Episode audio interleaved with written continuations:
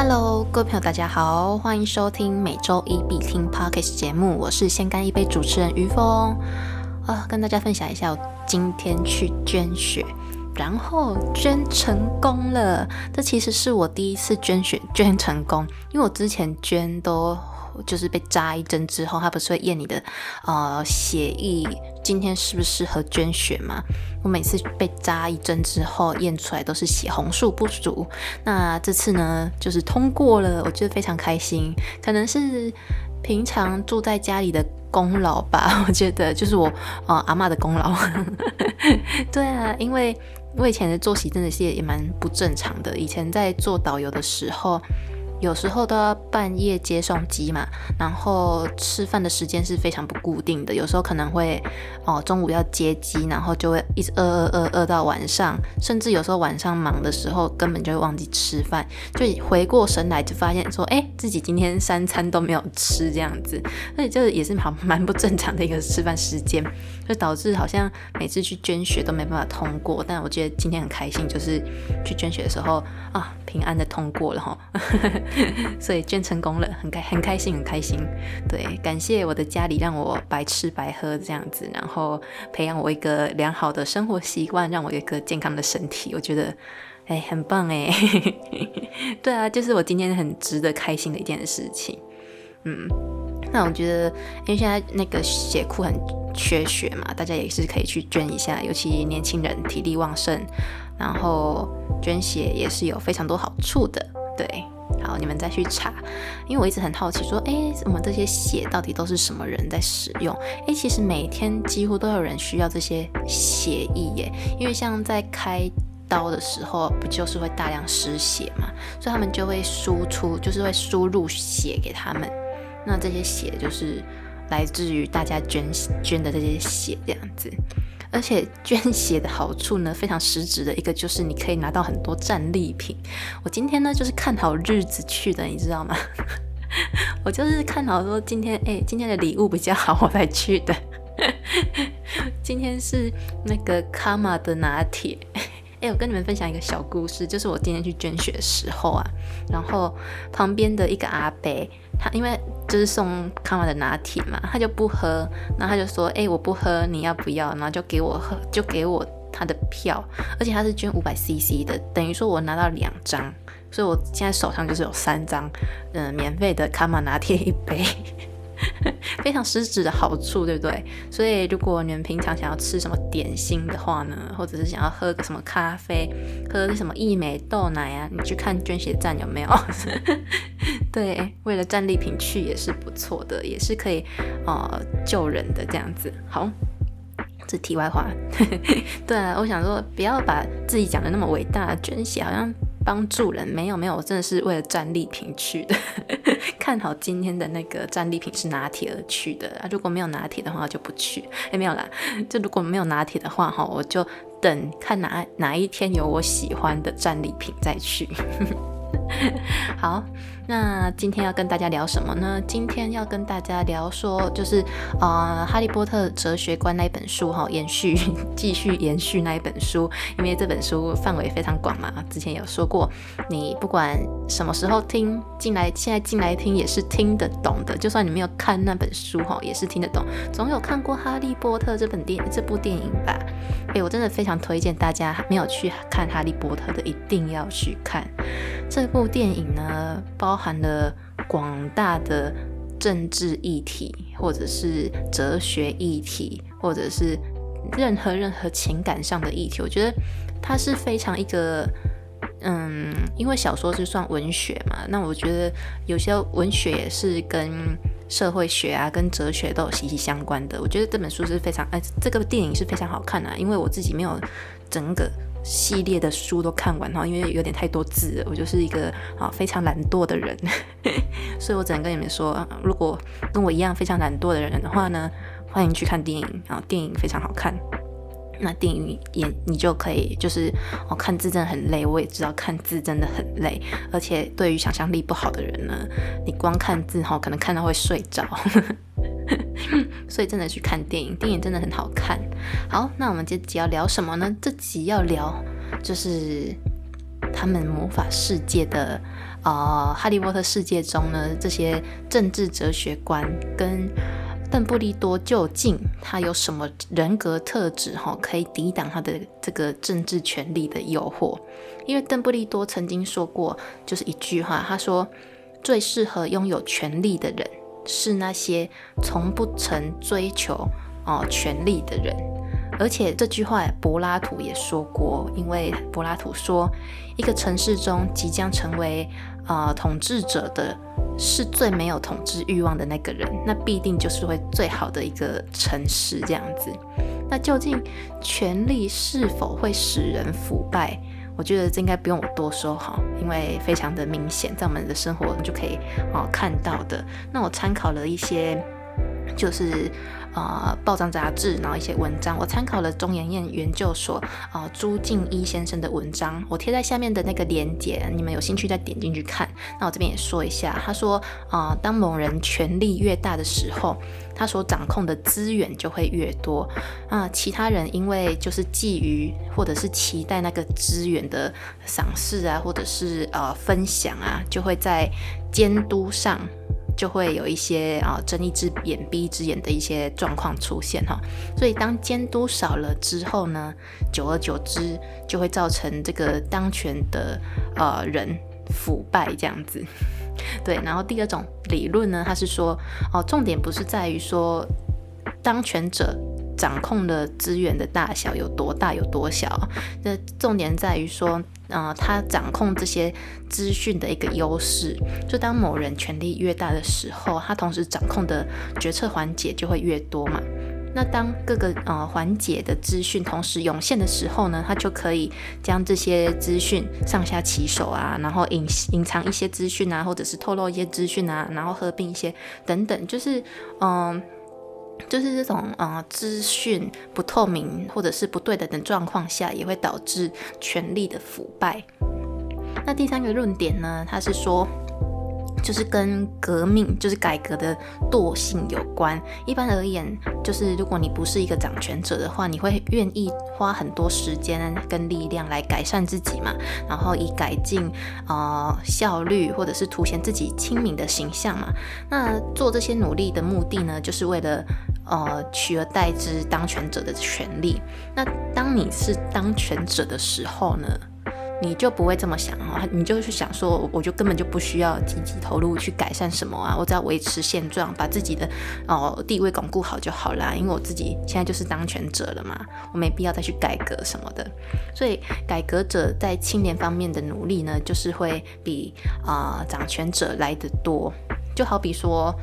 我觉得很好理解啦，就好比说，我现在是呃先干一杯的掌权者哈，我要我要周更还是双周更，都是我在决定的嘛。但基于我的惰性，我可能就会停更等等，我就我这个节目可能就会腐败下去哈，因为我是掌权者，对。那我觉得权力腐败这件事情，也是在我们的日常生活中处处可以见到。例如政治人物也好，或者是在你家可能就有一个呃当权者，例如爸爸或者是妈妈这种角色哈。那会去命令你一些，就是你看似好像不合理的事情哈，要逼你去做一些你不喜欢做的事情哈。所以我就觉得说，对我是我自己的个性是不太喜欢。权威跟就是当权威不正义的时候，我甚至是会挑战权威的那种那种类型的人。就是我好像莫名底子，他就有一个叛逆的心，所以当当有人要我服从权威的时候，我就会有点反抗这样子。但有些人会说，就是权威他是某某权威，他有过哦非常多相关经验，我们应该要听从他的指示吧。这才是正确的吧？但我觉得，就是好比说，呃，权威如果提供了一个非常好的意见哦，是不是就该服从呢？我觉得好意见是经过我们自己个人。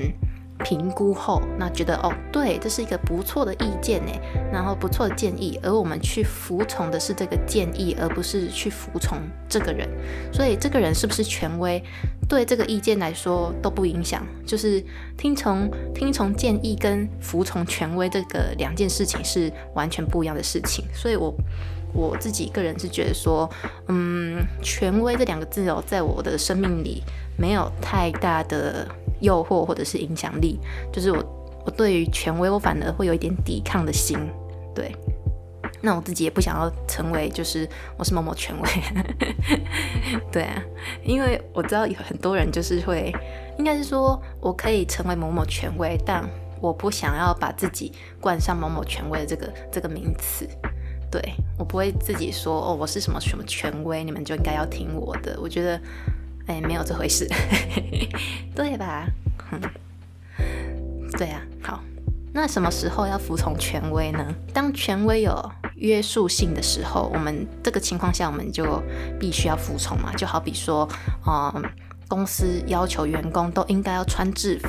那经过我们评估之后呢，我们觉得好像没有这个必要要穿制服吧。但由于公司对员工的这个约束性哦，所以我们就必须服从这个权威。那如果这个时候想要挑战权威的人，可能就是要做好 呃被开除的心理准备等等。但我这个这个，我觉得我就很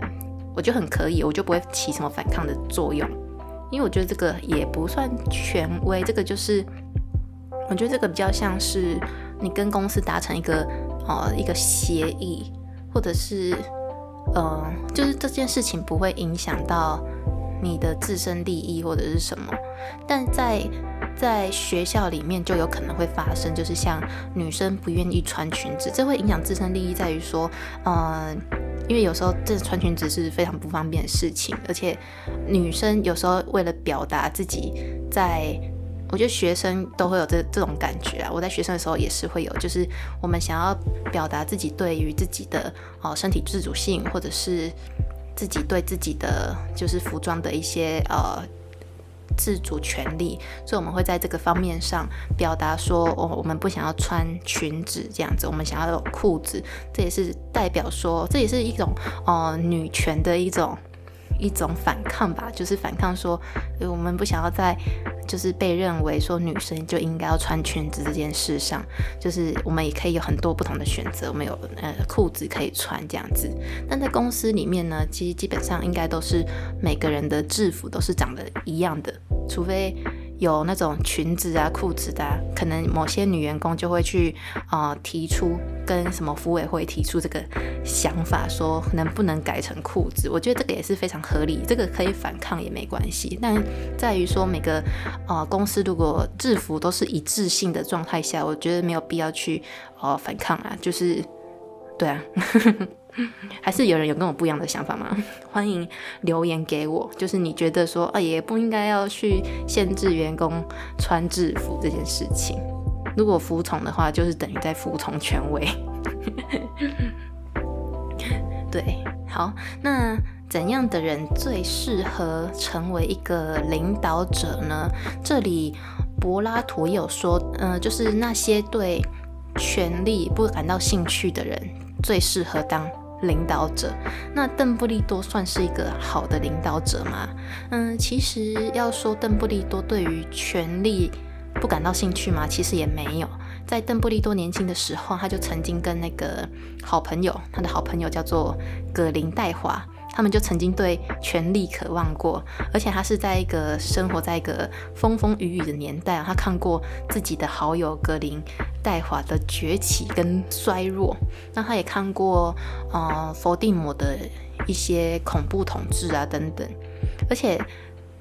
邓布利多跟伏地魔还有格林戴华都是有失失交的状况下嘛，因为一个曾经是他的好朋友，然后一个是呃霍格华兹里面最杰出的一个学生之一。那其实邓布利多这点就是他的身世这一点跟柏拉图蛮像的，因为柏拉图自己也是生在一个政治非常动荡的年代。他经历过非常多次的战争，然后也见证到了就是非常有才华，然后而且对权力是非常渴望的同学的崛起跟没落这样子。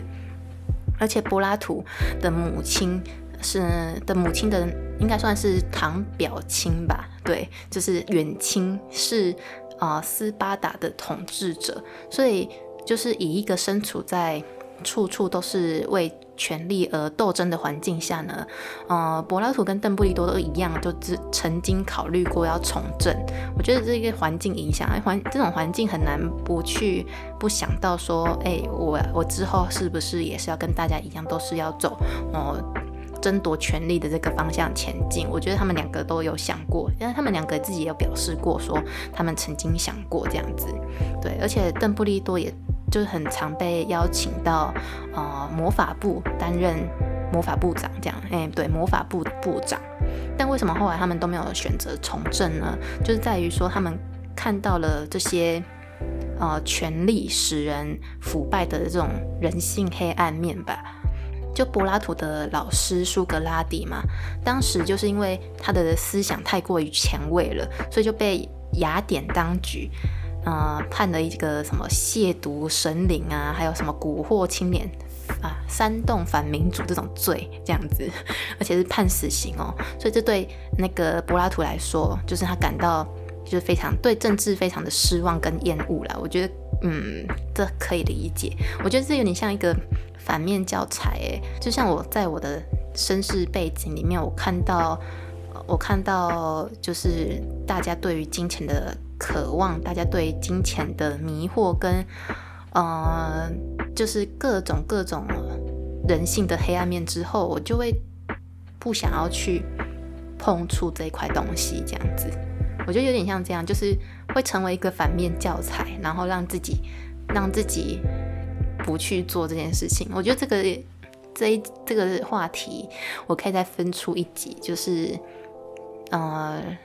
反面教材这个话题。对，因为我人生中太多反面教材了，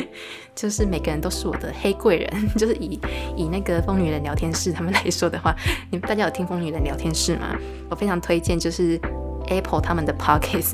疯女人聊天室，因为他们有一集就在聊说，就是影响自己人生最重要的就是人吧，对，然后他们就有讲到一些人，但那这些人都不是一些好影响，就是他们的负面的教材，然后导致于说他们不要变像他们那样，而变成了另外一个啊，他们不想要成为那样的人。对我人生也是非常多负面教材，有机会再跟大家分享。好，我刚讲到哪里了？就是他们为什么后来就没有从政，就是因为他们看到权力使人腐败的这种黑暗面嘛。所以那时候，那时候那个苏格拉底不就被判死刑嘛？后来柏拉图就对政治感到非常厌恶嘛。然后邓布利多也是，他当时候也是因为他跟那个格林戴华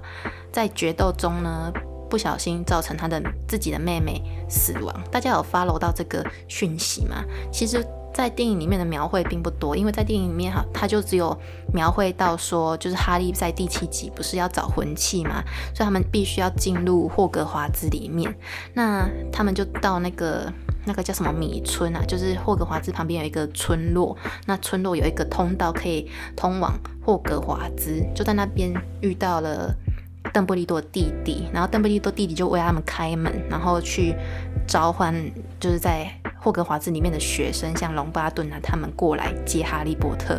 然后那时候画里不就出现一个女生吗？那个女生就是邓布利多妹妹。那她她后来就是死掉了嘛？就是她其实在很早的时候就过世了，就是因为呢，她当时，呃，邓布利多跟格林戴华在小时候的时候，他们是好朋友。然后他们当时就是想要去找死神的圣物。他们找死神的圣物的原因就是。呃，想要推翻当局，因为死神的圣物就是三个宝物嘛，接骨木魔杖、跟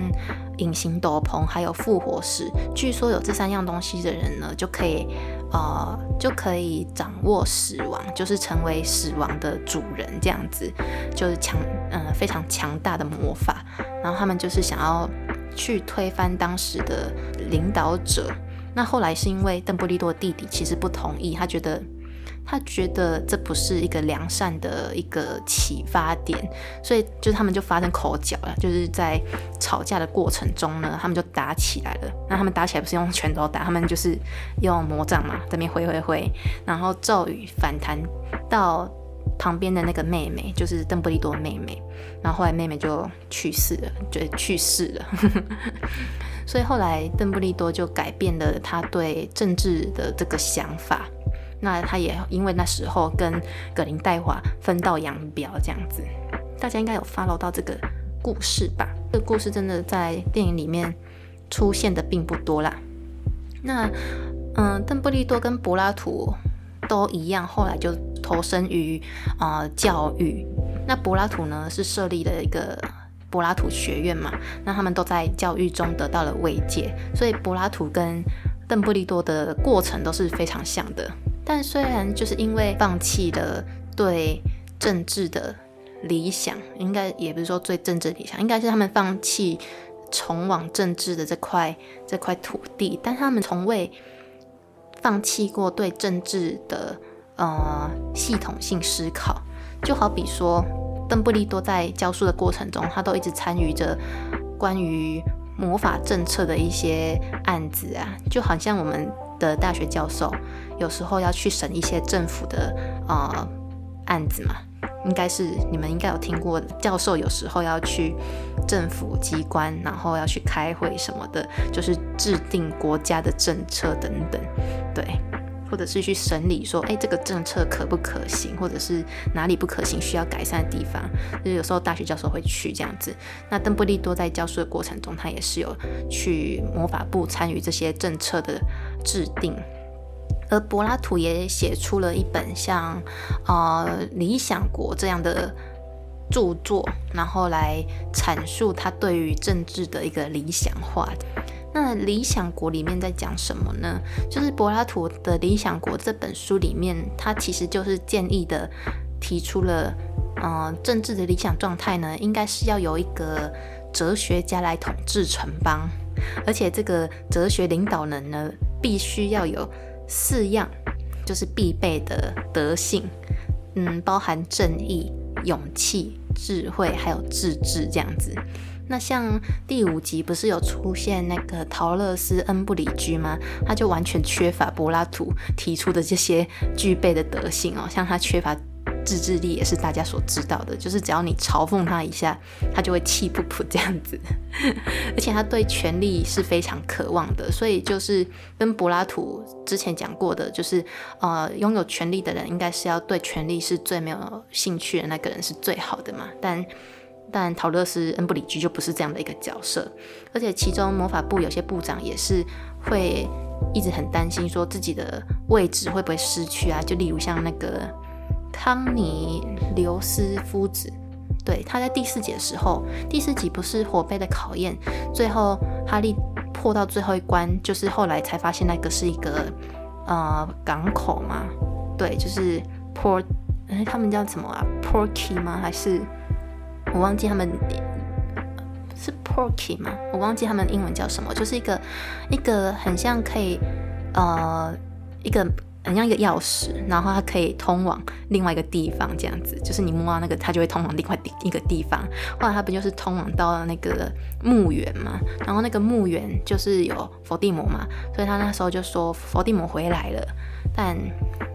但部长还是就是不相信哈，部长就是反而向媒体来数落哈利这种行为，然后这个目的就是来维持自己的公共形象啦。因为如果他承认说，哎，佛地魔就是回来了，那就表示说他自己的统治是失败的这样子。他竟然佛地魔回来了，他都不知道，而且还让他回来这样子，对啊，所以嗯，还有一些嗯腐败的例子啊，像是在。第五集的时候，哈利在那个小镇上，嗯，第五集最一开始，他在小镇上不是跟达利表哥碰上那个催狂魔吗？然后哈利就使用护法来保护自己的表哥嘛，他就把那个。催狂魔赶走这样子，然后却被指控说在麻瓜世界不能使用魔法，而且这时候部长说不可能，不可能，催狂魔怎么可能会离开阿兹卡班，会出现在麻瓜世界呢？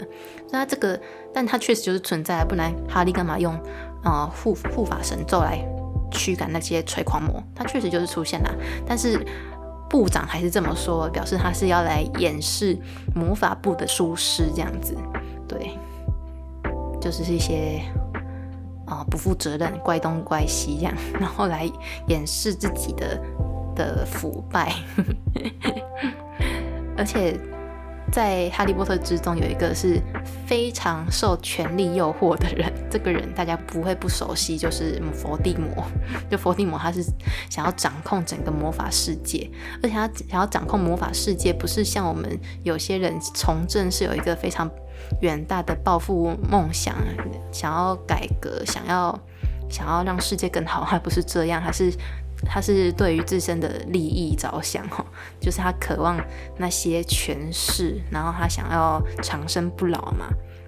所以伏地魔算是一个非常不值得人家信任的一个统治者，哈，因为他在柏拉图的那四项具备的德性呢都没有，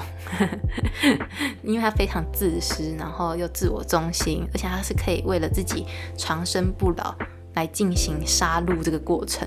而且他就是怎么说不不能信任他呢？因为连他自己的徒弟不是徒弟啊，就连他自己的手下都都没办法信任他哦。就是像是像是史内普那时候还是他手下的时候嘛，他不是曾经求过啊伏地魔说你不要杀莉莉吗？他也没在管的哈，他就是只管到自己说他一定要杀莉莉才能就是保住自己的平安这样子，所以。对于对于他来说，他的手下根本就不重要。这样，对，那他手下为什么屈服他的原因，也是因为他就是很可怕，然后他的权力蛮大的哈。可以想想看，就是现在的世界中有谁是权力大到大家会害怕他，然后不敢反抗的呢？应该有哈，我就不说是谁了哈，应该是有。好，但是呢，就是偏偏这种。呃，柏拉图提出的哲人领导者，对于权力本身就没有什么兴趣啊，也不会想要从政啊。而且邓布利多也承认说过，他其实在那段时间，就是在小时候那段时间，他了解到自己不能，就是自己不能掌控权力，因为他掌控权力是不被信任的，就因为他的弟弟就不信任他嘛，而且他是对权力是渴望的，所以导致于自己的妹妹。死亡、身亡这样子，所以他非常清楚的知道说，哦，权力对他来说其实是一个弱点跟诱惑，所以导致于说，呃，邓布利多不会想要从政的原因是他非常了解自己，虽然说好像看看似有点软弱，或者是好像有点缺陷哈，就是竟然对权力是有渴望的，好像在这个正义感来说呢就没有那么的明确，但我觉得虽然有这些东西，我觉得他还是一个非常。令人呃钦佩的一个角色，就是苏格拉底也曾经告诉他的学生说：“你要了解自己。”那也就是因为邓布利多够了解自己，他知道自己是不适合，就是这些权利，所以他才不会导致于这样。就好像好比说。诶，我知道我自己是一个非常懒惰的人，所以我我不会想要去从政，原因是我怕我会变成一个就是有惰性的一个政府，然后导致于导致于国家腐败哈，就是我对我自己有这个良知，然后我不希望我这个我这个缺点是会害到大家的这样子。对，嗯，那邓布利多就有点像这样，他很非常知道自己的缺点在哪里，他是非常会受权力的诱惑，但所以他就不会想要从政。